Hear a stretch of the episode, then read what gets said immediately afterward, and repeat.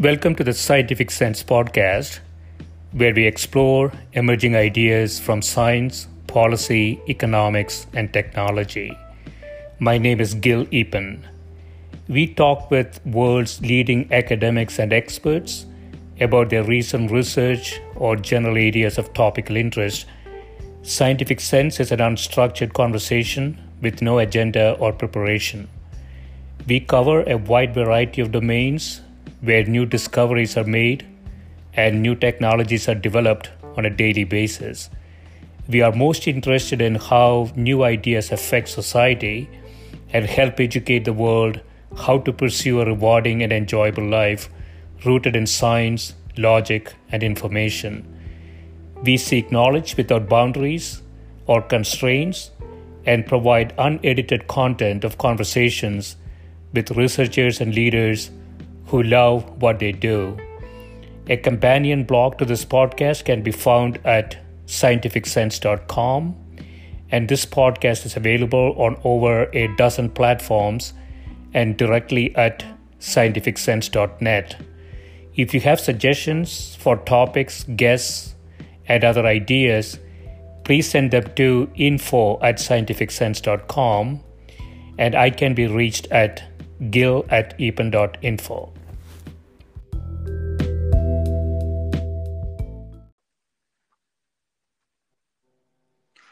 My guest today is Professor Adina Roskies, who is Professor of Philosophy and Chair of the Cognitive Science Program and an affiliate of the Department of Psychological and Brain Sciences at Dartmouth College. Dr. Roskies' research interests lie at the intersection of philosophy and neuroscience and include philosophy of mind, philosophy of science, and ethics. He has co authored a book with uh, Stephen Morse, A Primer on Criminal Law and Neuroscience. Welcome, Adina glad to be here. Thanks for inviting me.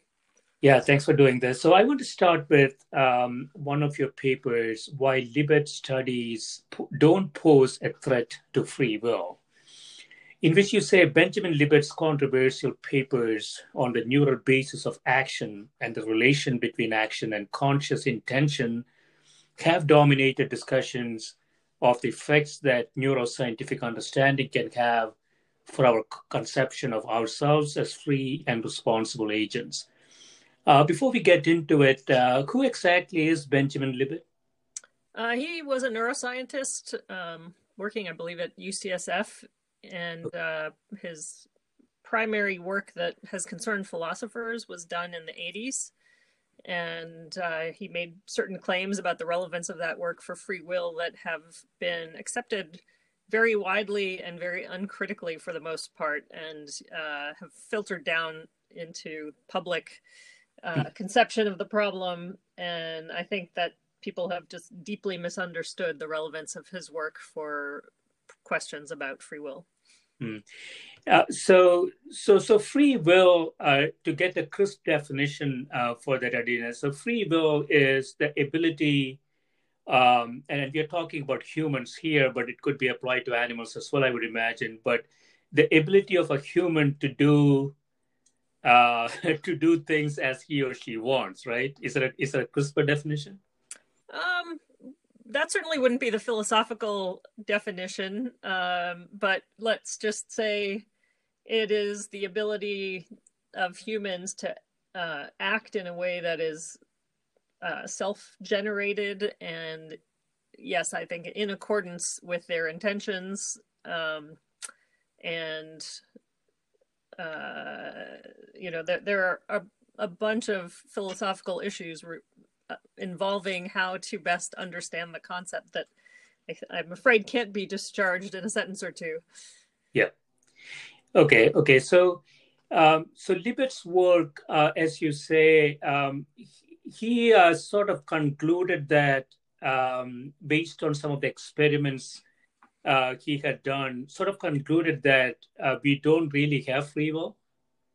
He thought his experiments uh, pretty much ruled out the possibilities for free will because his interpretation of his experiments was that our brain decided to do things before we did. And hmm. so we weren't really the ones making the decisions to act in particular ways. could you describe the the experiment um, experiments that he did?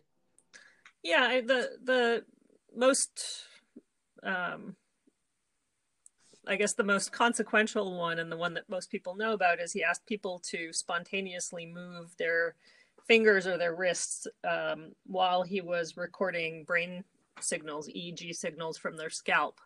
Mm. And uh, at the same time that they were doing these, what he classified as free movements uh, or freely willed movements, they were also looking at a dot going around a clock face and making a mental note of the time at which they uh, had the urge or, or, formed the intention to move. Hmm.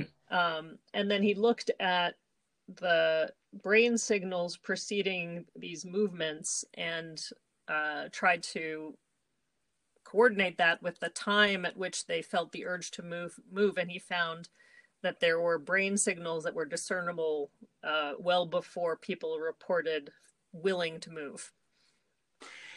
How much how much before?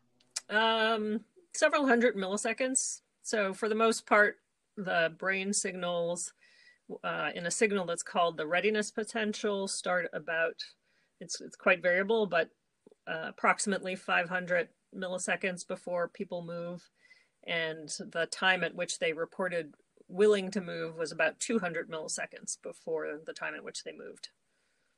Is it, is it measurable to that level though? Uh, so if I understand this correctly, uh, the the person himself is uh, is determining. Uh, so the the dot going around the the clock face um, he or she is saying, This is when I decided, right? Is it?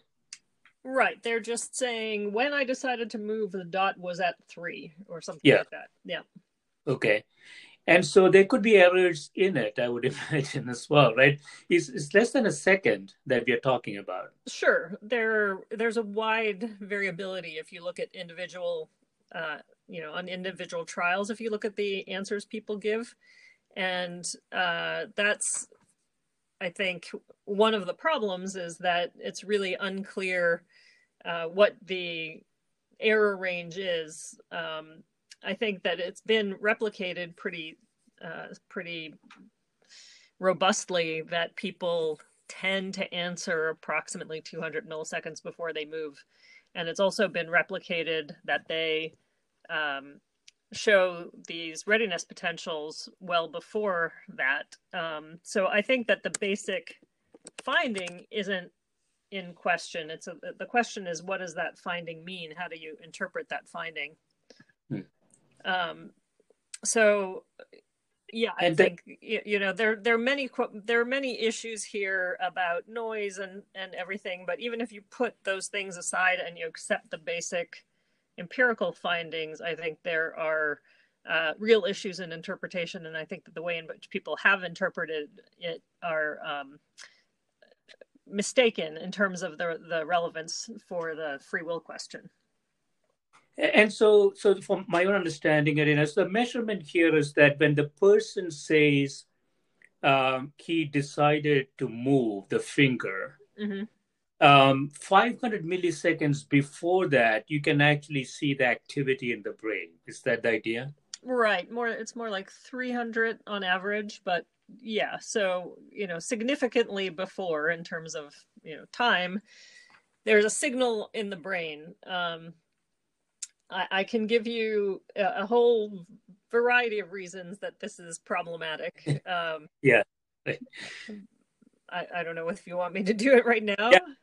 I mean, you know, just uh, without knowing a lot about it at the intuitive level, I can think of many. Um, the, the person has to be aware of uh, something uh, in the brain, and the, the person in the experiment is probably a poor judge of uh, when and what things have happened, really. And we're not talking about long long time uh, time intervals. So so what are your objections to this? Um, so there are a number of objections about first of all whether this is even the kind of experimental paradigm that tests something like free action or free willing Uh, yeah. You're being instructed to do this very bizarre task. Um, and it is a bizarre task because uh, in normal in normal life, we're not typically reporting on the time at which we become conscious of some mental decision.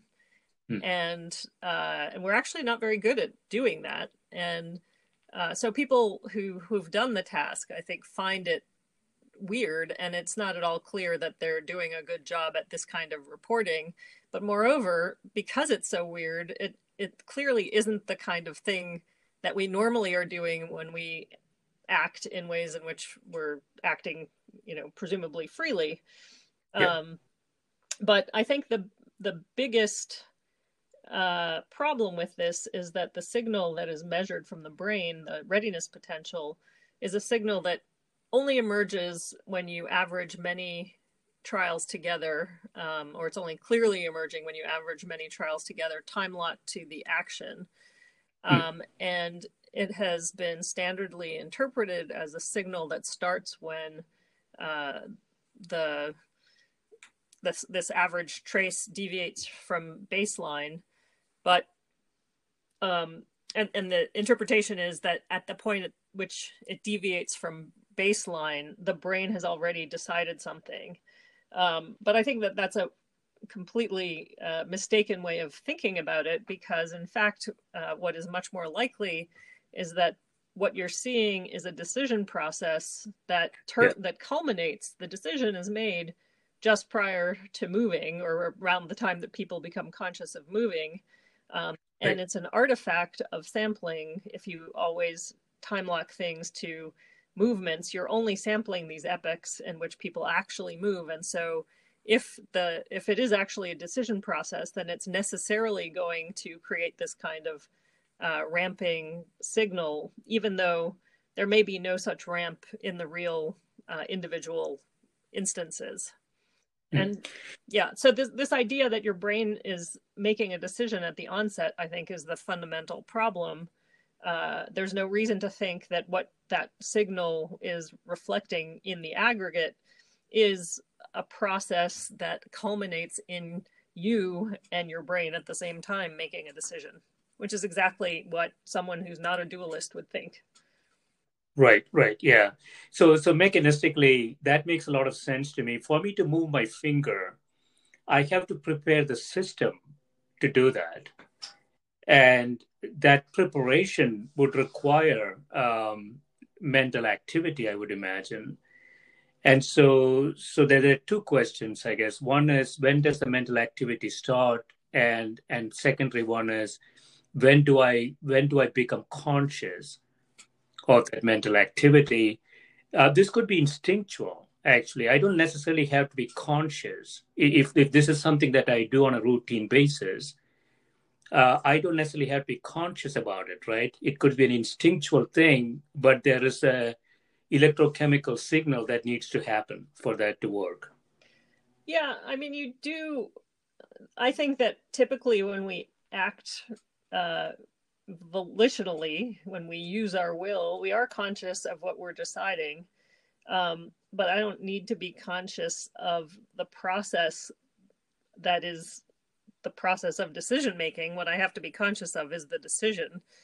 Um, hmm. And this kind of experiment is asking you to become conscious of something other than the decision in a sense you're you're you're being conscious of having an intention to do something which is not the same as conscious of the decision to do something and um, so I think that's one process problem, but the other problem is thinking that that there is this time at which uh, the you know the process ha- has an onset rather than thinking much more holistically of uh, people acting in the face of ongoing neural activity. I mean, your brain is always doing stuff, and th- there may be uh, no set time before your decision at which um, or, or, you know in a in a process of deciding at which your the deviation from baseline always starts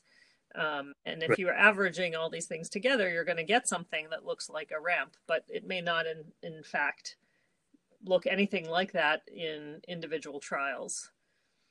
Hmm. And so, so people sort of like this, and it it got into popular press, so to speak.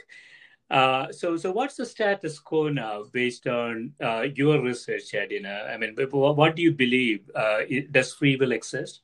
Oh, I, I do believe that free will exists. I'm not sure that um, you know that the folk uh, ideas of what free will requires are correct. So I think that there are a lot of uh, misconceptions people have about free will, like we have to be acting outside the causal nexus. If we're, you know, if we act, um, if determinism is true, for instance, then we can't have free will. I think that's a mistake.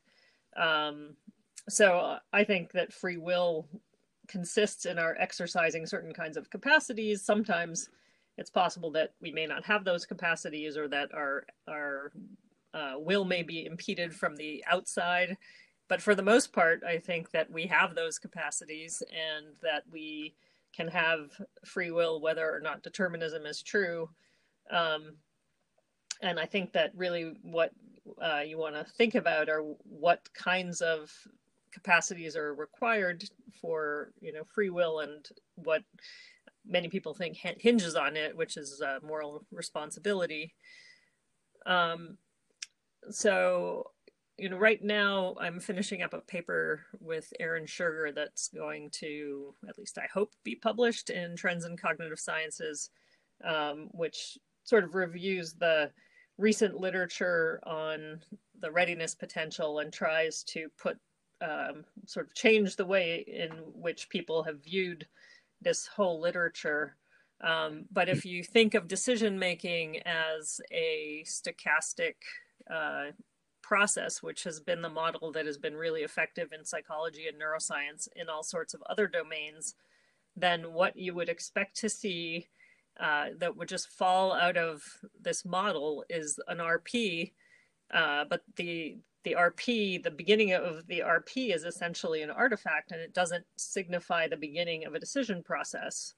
It just mm. comes out of a certain kind of way of analyzing data when there is a decision making uh, model underlying it. And so if you're making a decision in the face of having no evidence and no reasons, which you have in the Libet paradigm, uh, then you would expect to see exactly uh, an RP when you when you take EEG data and average it the way Libet did. Hmm. And so, so this RP, uh, what does RP stand for? Some sort of potential readiness potential, yeah. Uh, readiness potential. So, is there a is there an intensity measure there when you when we measure that? Uh, there is an amplitude to it, if that's what you mean. Uh, amplitude, yeah. yeah.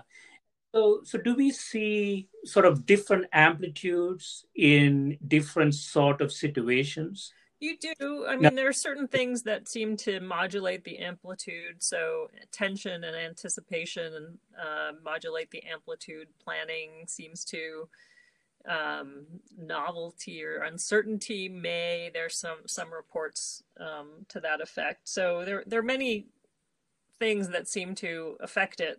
Um, but there's you know to my mind no evidence yet that thinking of it as just an an effect of the analysis um, procedure that's used uh, is is the right way to think of it that you know i don't think of it as a real signal in the brain that's causally uh, efficacious in the description of what it is to initiate an, a- an action.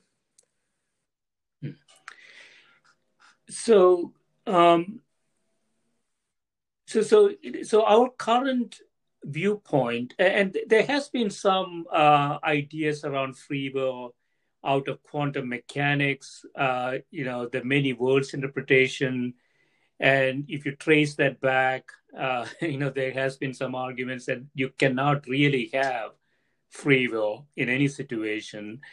Um, so so from a neuroscience perspective, uh, our our uh, at least our thinking right now is that free will does exist. Uh, people make decisions uh, on their own.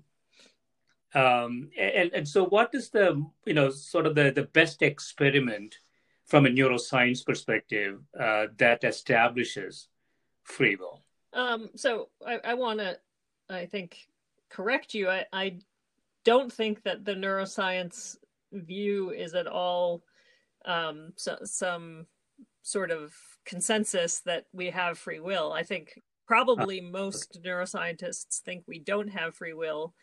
And I think hmm. that's because they don't understand the philosophy underlying free will. I think people think if something is mechanistic, then it is uh, determined and unfree. And um, I think that it's a mistake to think determinism means lack of freedom. I also think that it's a mistake to think mechanism means determinism. And so uh, I think that there's just lots of avenues in which you could maintain free will, even if our brains are mechanistic or uh, physics is deterministic. But I should also note that there are, you know, interpretations of quantum mechanics that are indeterministic and there are t- interpretations that are deterministic. And so yeah. even physics has not decided a, about the question of determinism.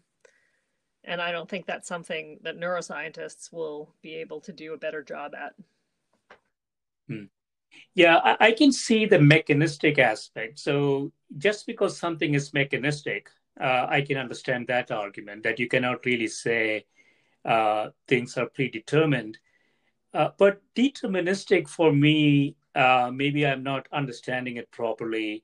Deterministic means uh, essentially there is no variability in, in future expectations. Uh, in, in, other words, you have only one path to go. Uh, in that sense, um, I, I, don't know how free will could properly. Sorry. Maybe I'm not understanding, you know, the, the, the word determinism in the neuroscience context. Uh, the the word deterministic in neuroscience is exactly what it is in uh, philosophy, or it should be anyway, which is that, yeah, yeah if you knew everything, uh, the c- complete state of the world and all of the governing equations, you could describe the world at any other point. You would know exactly the way the universe would be in the future mm. or the past. Um, so yeah, but there is a very large uh, and um, excellent body of philosophical work on positions called compatibilism that that argue that free will can exist even if determinism is true. Hmm.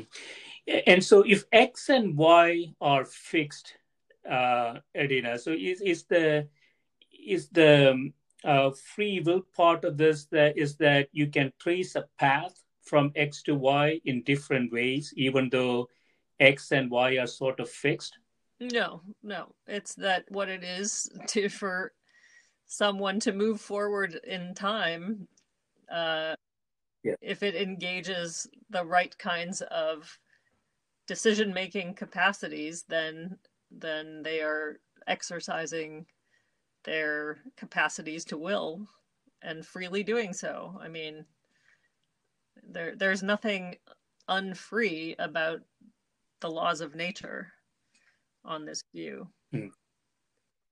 But if the future is fixed, even if I don't do anything, that future state would happen, right? No, it means it means that if the future is fixed, then it's only fixed in the way it is because you do or do not do something. Hmm. Okay, okay. And so so th- this is where you know uh, this might be a sort of an engineering confusion in the sense that um, and so when we when we do economic models you know we think about future as evolving stochastically and our decision models use dynamic programming when we have sequential decisions and so there is nothing deterministic at least from an economics perspective about the future and so, so this is where when I think of a deterministic future, I think of it differently. that, well, I mean, the, the, the difference here, and I think the mistake that you're making is that you're assuming that your stochastic input is in fact stochastic. But if determinism is true, then what you call hmm. noise is actually, uh, you know, determined. uh, so, right, it's the the real question is: is there real noise in the universe, or uh, is that noise what looks to us to be noise um, just more hmm. deterministic signal? And you know, I don't think that anyone in neuroscience and probably nobody in experimental physics can answer that question. And I think the question really ultimately ends up being a question for theoretical physics. Right. So, so in that sense, you say noise is pre-programmed. Um, it, it looks stochastic, but in some sense, it's evolving in a pre-programmed fashion. If determinism is true, yeah, that would that is what would necessarily be the case, right? If determinism is true, then what we look at as noise in our measurements isn't really noise. It's real, you know, it's the effects of all the laws of nature uh, evolving. Um, but because we don't understand, we don't know those laws, and we don't know the precise state of the universe at any given time, we can't identify that as those effects. We identify it as noise.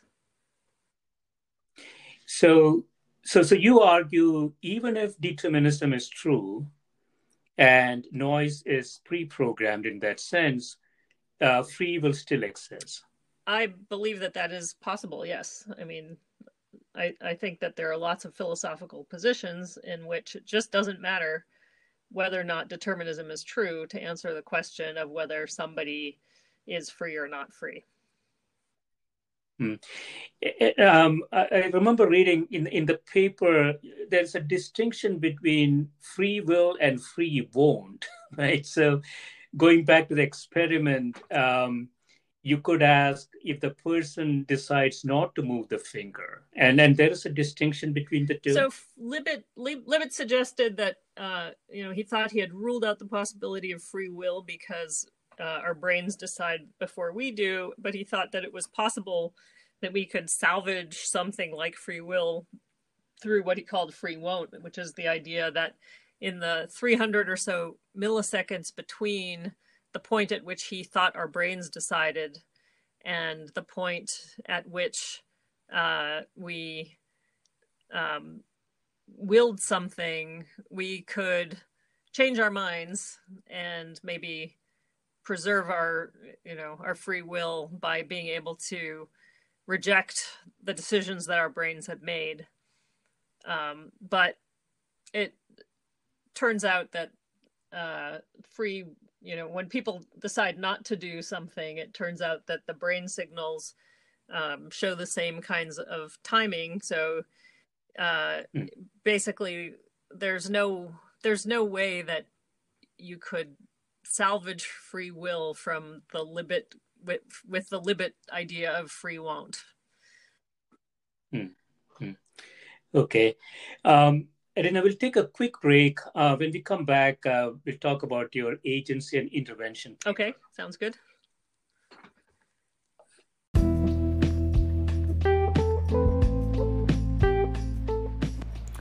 This is a Scientific Sense podcast providing unscripted conversations with leading academics and researchers on a variety of topics.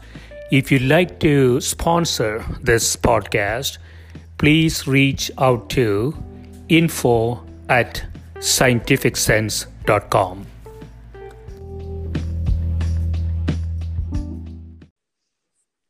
So we are back. Um, um, Edin, I want to um, go into one of your papers, uh, a little bit dated, 2015, um, entitled Agency and Intervention uh, you said novel ways to intervene on brain function raise questions about agency and responsibility. And you discussed whether direct brain interventions, in particular deep brain uh, stimulation, pose a threat to agency in individual cases or to our general conceptualization of what it is to be a responsible agent. So, so, so how do you define agency in this context? Well, agency is a philosophical uh, concept that I think nobody has really managed to define. You know?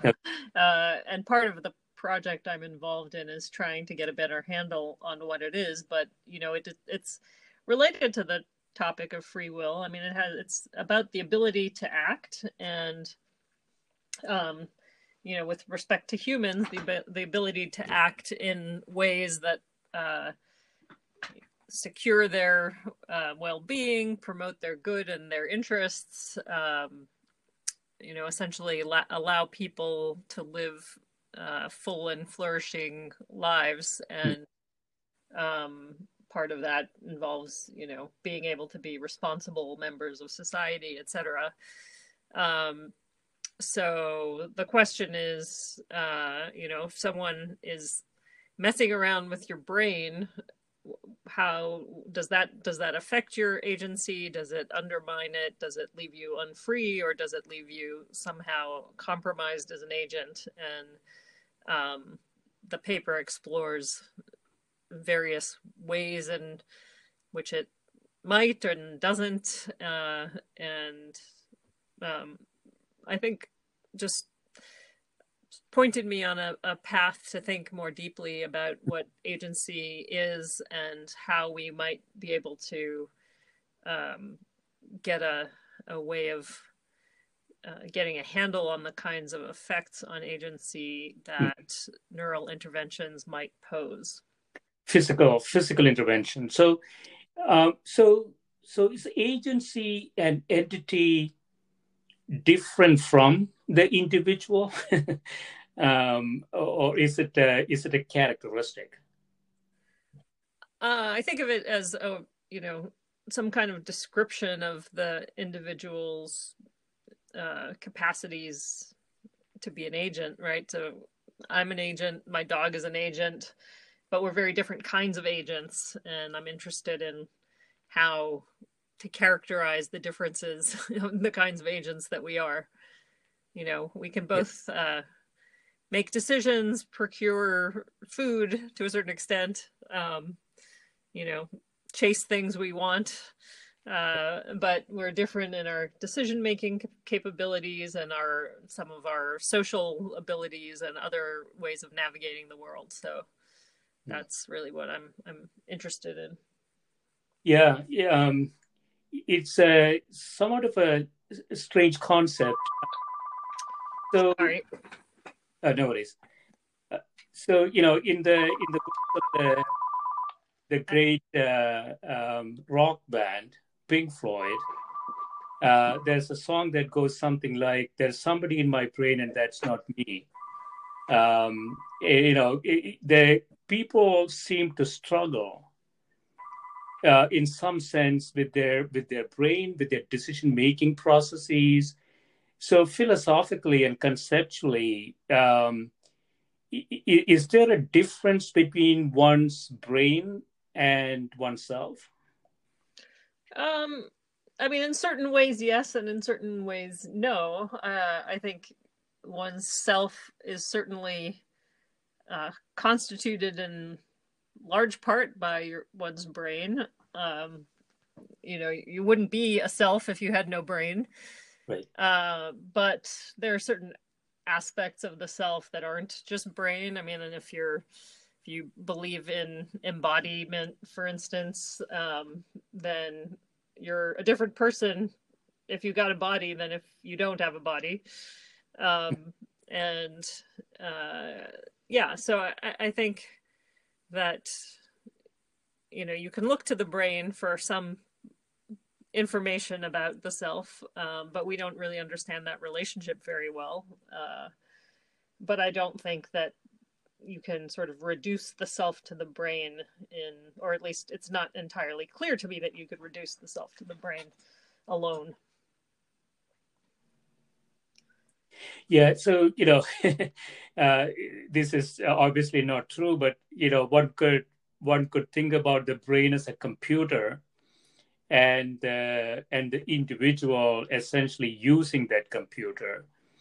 And in the era of artificial intelligence we are you know increasingly seeing the computer becoming more intelligent and telling the human what to do.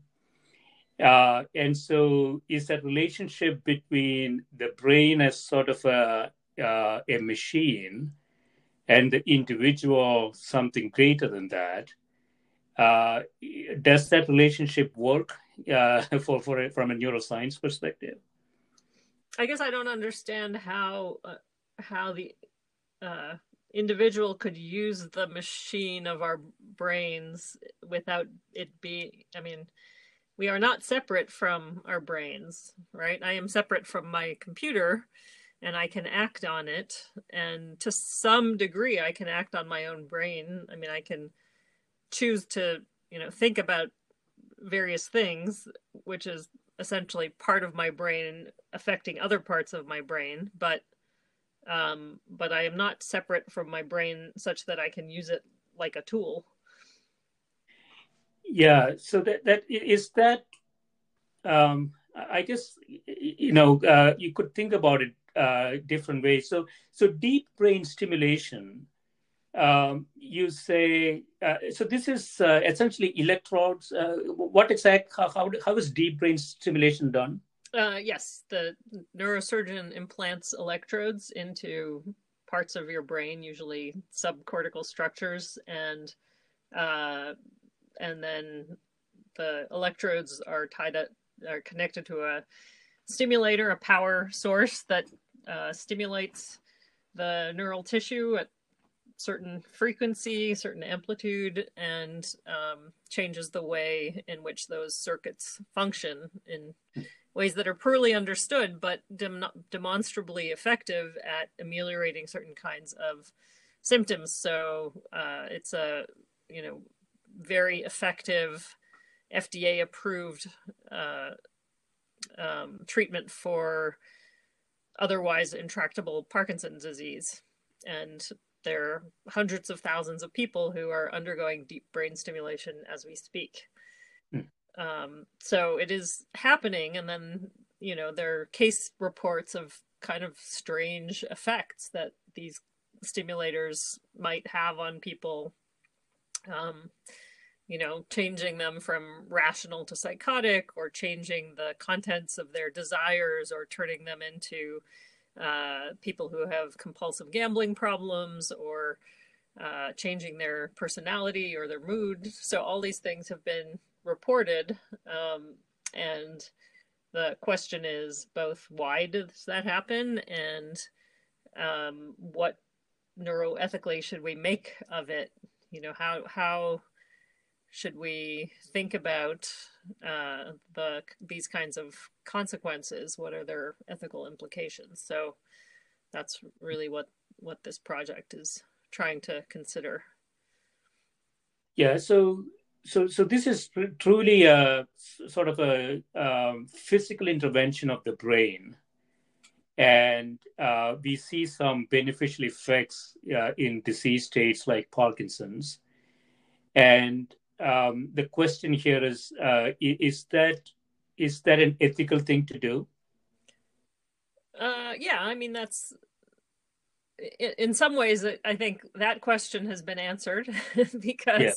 these people without the treatment are so compromised that it's unethical to leave them in that state without you know if we can do something about it um, but there are sometimes side effects that are unforeseen and uh, and hard to you know it's just not obvious how we should think about them ethically or or how to weigh those negative effects against the positive effects of the treatment. And um, so that's those are the, the kinds of questions. It's it's really you know not just what to make about the fact that we are affecting uh, people by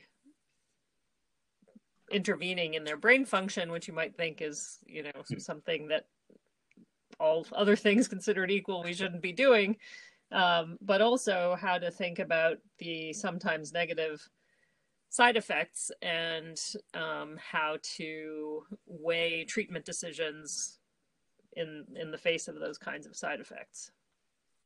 Is the treatment effect here sort of permanent, or this is something that they do over and over again? It is a chronic. I mean, you you basically continually stimulate, and if you turn off the stimulator, all of the um, motor effects or symptoms of Parkinson's return immediately. Hmm. Okay, okay.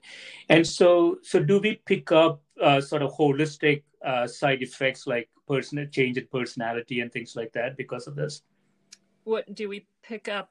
What What yeah. do you mean by that? Uh, you know, does the you know going back to sort of the agency question? Um, do we do we see sort of you know things like personality changes and things like that because of the treatment? Yes, that that does occur. Um, it's not clear to you know what in what percentage. I think there's no real database that keeps track of the frequency of occurrence of these things, but there are certainly case reports that re- report all kinds of sometimes you know bizarre kinds of effects that are really philosophically interesting and and um, a, a, little bit disturbing. I mean, there's this fascinating case study of a man who had very eclectic musical tastes and then when they started deep brain stimulation he only wanted to listen to johnny cash and that was his you know under stimulation it was the only uh, thing that he had any desire to hear and then at some point they stopped stimulation because they needed to uh, adjust the um, electrodes or something that for so, so medical reasons they stopped stimulation for a period and all of his old interests came back and then when they restarted he went back to wanting only johnny cash. Yeah so so your conclusion in the paper then you say you don't see evidence that these interventions constitute a global challenge uh, to the concept of agency. Um, but you also say that therapeutic approaches could be improved with a more nuanced, multidimensional view of agency. Um, so, what do you mean there? Well, I mean, uh, you know, I think some people think that just the mere fact that we can physically change someone's agency um, yeah. suggests that agency isn't real in some way. And I reject that. I think it doesn't bother me at all that that agency has a physical basis in the brain.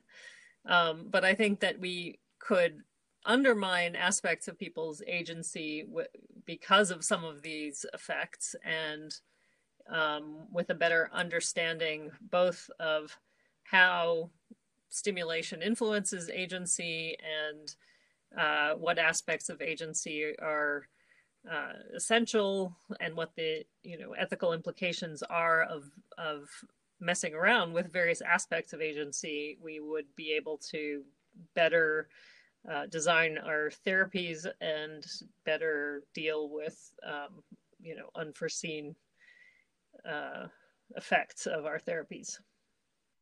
Yeah, I mean, this has uh, implications, right? So, you know, um, if I understand this correctly, you know, the typical FDA process uh, looking for a therapeutic index that can be more, you know, easily measured.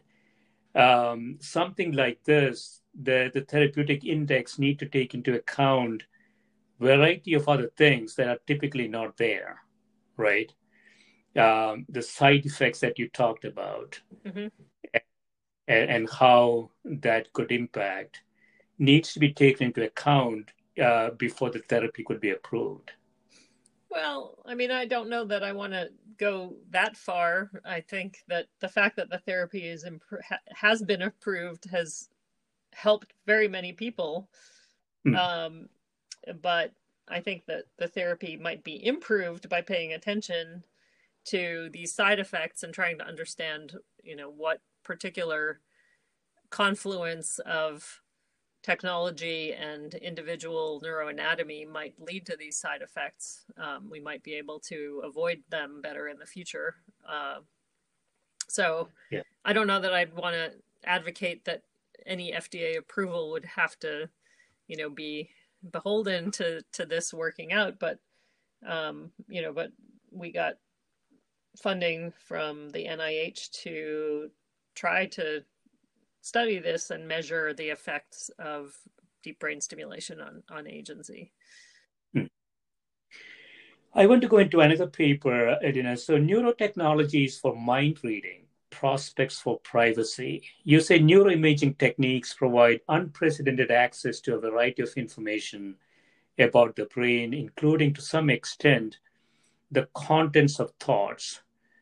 Um, and so, so, so you know, we have seen, we all seen these pictures, right? Uh, neuroimaging technologies are improving, and uh, the, the privacy issue here is if we, if I understand this correctly, we can start attaching more importance to this, this images, and uh, perhaps we can start to interpret them um, uh, possibly, right? Is that the issue? Yeah, I mean, we do in research settings yeah. uh, interpret them, and the question is how how well can we interpret them, and what fineness of grain can we give to the contents that we are assigning to these images, and um, you know, I think we're far from being able to read people's thoughts in any kind of uh, you know, fine fine grained way, anything that would count as hmm. mind reading. But we're a lot closer to it than I thought we would be 10 years ago. So, you know, methods have improved remarkably. There are a lot of new innovations that allow you to assign content uh, I think much much better than um, we used to be able to, and uh, it's not entirely clear how much better we'll get in the future. Yeah, so I mean, if it is just complexity that is um, um, that is preventing us from getting there um, to, to completely read somebody's mind, that then turns out, out to be sort of a problem that can be solved uh, with better technology over time, right? So, do you think we are on a path to to ultimately fully able to interpret those images as as reading reading the mind? Um, I, no, I mean, it. You know, I would say, in the limit, if you yeah. knew everything about, uh, you know, if you could get really really fine grained information um, we could do a whole lot better, but there, you know, I think big theoretical uh, barriers still for trying to translate. You know, there's quite a bit of individual variability, for instance, um, and even though there's quite a bit more uh, commonality than I might have thought. Uh, mm. I still think that that there are lots of barriers to being able to read minds in you know some kind of magical way. Um so i you know i don't expect we're ever going to get to the point where you can put somebody in the scanner and just read their thoughts out but uh but i think that we'll be able to tell a lot more than i might have thought we could 10 years ago so yeah, I mean, the, the risk there is if, if you sort of look at uh, unsupervised machine learning type techniques where we can put patterns into buckets uh, using those types of techniques. So even though we don't precisely be able to read somebody's thoughts, yeah, we might be able to get, you know, sort of a general general bucket, so to speak, where their thoughts might reside. And and if that is possible, it has a lot of implications, right? Um, and so, so that's one of your concerns in terms of privacy. If technology advances and we can, if not precisely, but generally say uh, what category the thoughts might belong, uh, that has sort of applications and, and concerns. Right. Yeah, I think that's right. So, so I want to um, look at one other thing, um, and, this is uh, a paper in the Stanford Encyclopedia of Philosophy uh, on neuroethics. Um, neuroethics focuses on ethical issues raised by our continually improving understanding of the brain, as we just talked about, and by consequent improvements in our ability to monitor and influence brain function. Um, so, so there is sort of an internal concern. Um, how do we how do we influence the brain uh, with external force? And then there is sort of this other concern that we talked about that uh, just uh, just reading, um, we could actually make some decisions. So there is a there are concerns around reading and writing, I guess, of the brain, right? Yeah, that's one way of putting it. Yeah, you know. And so, so where do you see the biggest challenges from policy perspective here in neuroethics? What would you what, what would you suggest you know policymakers should be really thinking about here? Um, well, I, I actually think that the maybe the biggest challenge is to broaden neuroethics um, to extend to to a greater slice of neuroscience. I mean, there's quite a bit of neuroscience that goes on that has a lot of ethical implications, uh, and you know from all, all kinds of human neuroscience, but even uh, neuroscience on animals, for instance. And hmm. um, I think that neuroethics and bioethics are sort of relegated for the most part. Uh, they're done by people who tend to not be the same people who do the neuroscientific work. Um, and I think that there's been a push recently to integrate uh, more neuroethical thought into everyday bread and butter neuroscience, which has been uh, really, I think, valuable for policymakers and for the scientists involved and for the neuroethicists involved. And um, I'd like to see more of that. I think that uh, there are lots of neuroethical issues in science all over the place, and only a, a small fraction of them are really being uh, explored and explored in conjunction with the people doing the science. Hmm. Yeah, I, I, don't know a lot about this, but you know, um, do you see this sort of a continuous function? In other words, uh, if it is continuous, you can say, you know, this is the limit beyond which you cannot go. But if it is a discontinuous sort of a step function change, then um, it, it, has different implications for policy, right? You know, you have to say you have to stay at level zero. You can never think about level one. Uh, where, where, do you think these ethical issues will ultimately end up in? Um, we, we see the technology developing quite fast uh, in, in, many areas. Um, it doesn't, at least from, uh, from on the surface, doesn't look like uh, the brain is so special that we will never be able to figure that out. Granted, it's a it's a very complex organ, uh, but presumably in you know 20, 30, 40, 50 years, our understanding of that will be a lot higher. Uh, and if we understand it properly, then you know all the privacy goes out of the window. Uh, you have to think about the individual's freedom, uh, all of that stuff. It all gets gets interconnected, right? Uh, so, do you see this as gradually increasing, or do you see that we will go from sort of level zero to level one and all hell breaks loose? Um, well, I, I think as we learn more, uh, different ethical questions arise, and sometimes you can foresee what they are before we get there, and it's nice to think about them before we're faced with them in real life.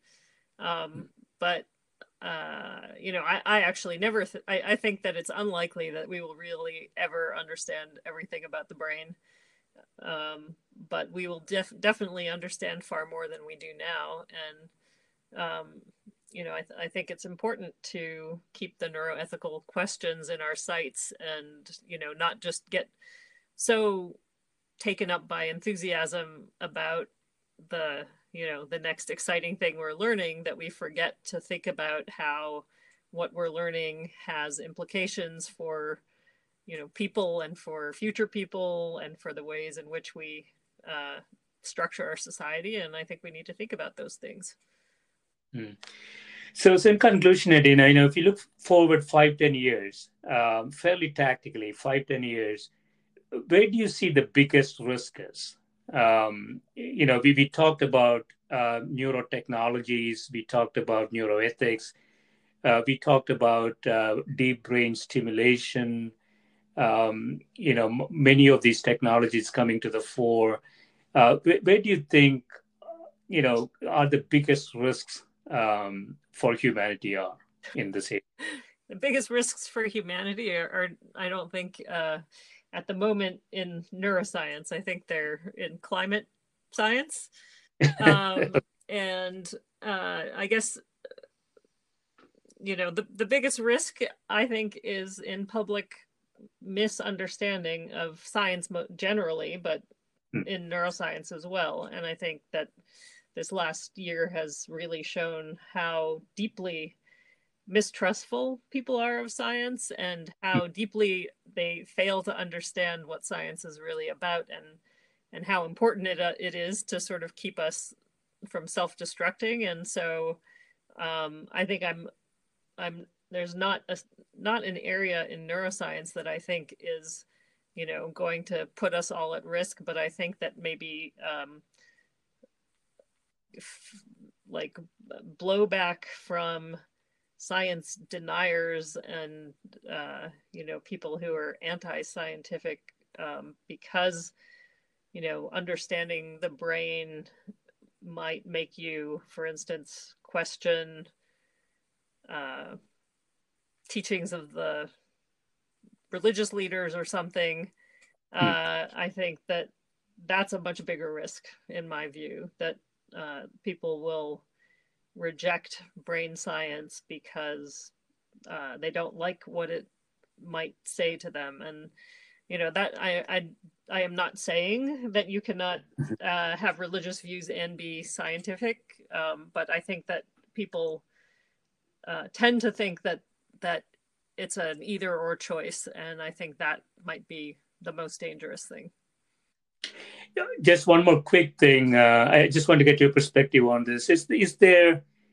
anything from a neuroscience perspective, anything structural um, about that? Uh, in other words, your thought processes, uh, um, you know, at the very highest level, let's say you categorize uh, people into more prone to using scientific process, data analysis, and those um, who are less willing to do so.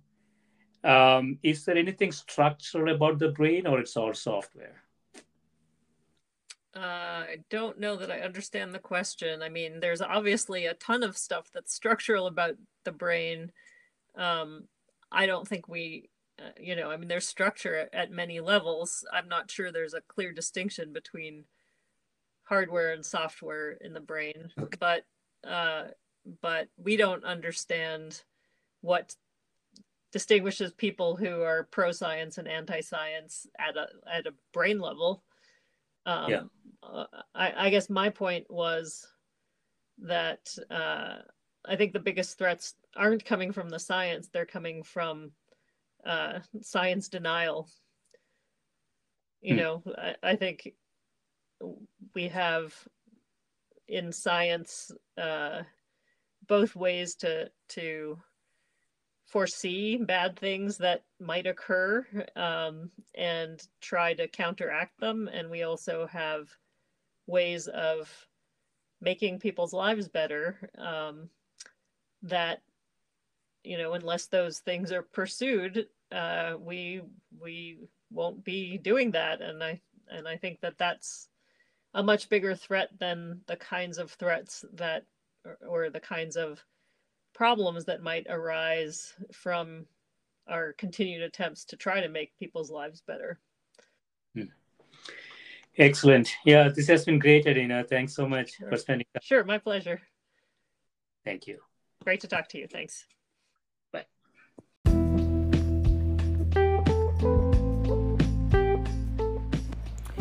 This is a Scientific Sense podcast providing unscripted conversations with leading academics and researchers on a variety of topics. If you'd like to sponsor this podcast, please reach out to info at scientificsense.com.